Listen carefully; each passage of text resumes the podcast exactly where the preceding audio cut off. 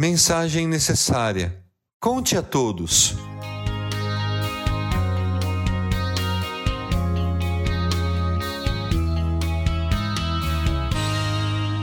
Volte para casa e conte o quanto Deus lhe fez. Assim, o homem se foi e anunciou a toda a cidade o quanto Jesus tinha feito por ele. Lucas 8:39. Esta é a história de um homem que havia sido salvo por Jesus de uma legião de demônios. Jesus havia liberto esse homem e agora ele, por ordem do próprio Cristo, foi contar para sua família o que tinha acontecido de tão maravilhoso. Isto é exatamente o que nosso Senhor espera de nós: que falemos da salvação que alcançamos, da maravilhosa notícia do Evangelho, que inclusive é uma palavra de origem grega que quer dizer boa nova, boa notícia para ficar mais fácil.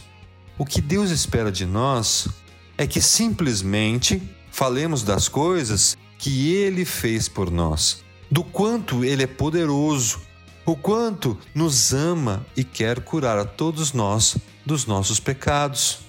E temos mais um ensinamento muito importante nessa experiência de Jesus com esse homem. Aprendemos que há libertação para os que sofrem. Essa é a mensagem a ser falada. E quando ela é fruto de um testemunho, ou seja, falar de algo que aconteceu conosco, fica mais fácil e verdadeiro. Também podemos tirar de lição que devemos começar a falar de Cristo e do seu poder para as pessoas que amamos, nossa família. Muitas vezes deixamos de falar a eles por medo de perder a paz, a harmonia. Mas que paz é essa? Que harmonia é essa sem Cristo presente? E também ninguém melhor que a nossa família, que nos conhece tão bem, para confirmar o poder de Deus em nossa vida transformada. Seja Ele o motivo do seu louvor, pois Ele é o seu Deus, que por vocês fez aquelas grandes e temíveis maravilhas, que vocês viram com os seus próprios olhos. Deuteronômio 10, 21. Depois que esse homem teve a sua vida transformada, vejam o que ele disse para Jesus. O homem de quem havia saído os demônios suplicava-lhe que deixasse ir com ele. Lucas 8:38. O homem queria muito ficar ao lado do seu Salvador, na segurança da igreja, ouvindo o seu pastor, sendo alimentado de bênçãos para o resto da sua vida. Afinal, quem não gostaria disso?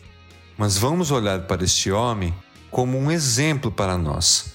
Ele era um estrangeiro, marginalizado por sua condição, sofrendo a violência do pecado na sua vida abandonado pela cidade. Então Jesus restaura a sua vida e, quando ele quer seguir a ele, é enviado como um missionário na sua própria cidade. Jesus não estava preocupado em dar um cargo ou um título para ele.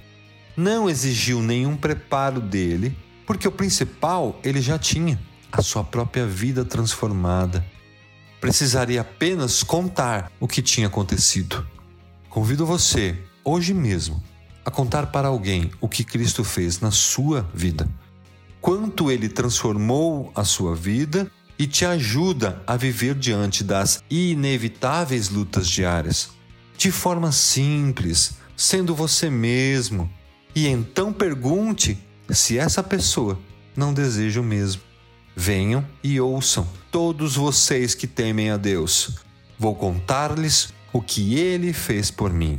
A ele clamei com os lábios, com a língua o exaltei.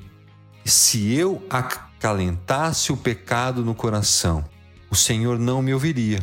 Mas Deus me ouviu, deu atenção à oração que lhe dirigi. Louvado seja Deus, que não rejeitou a minha oração, nem afastou de mim o seu amor.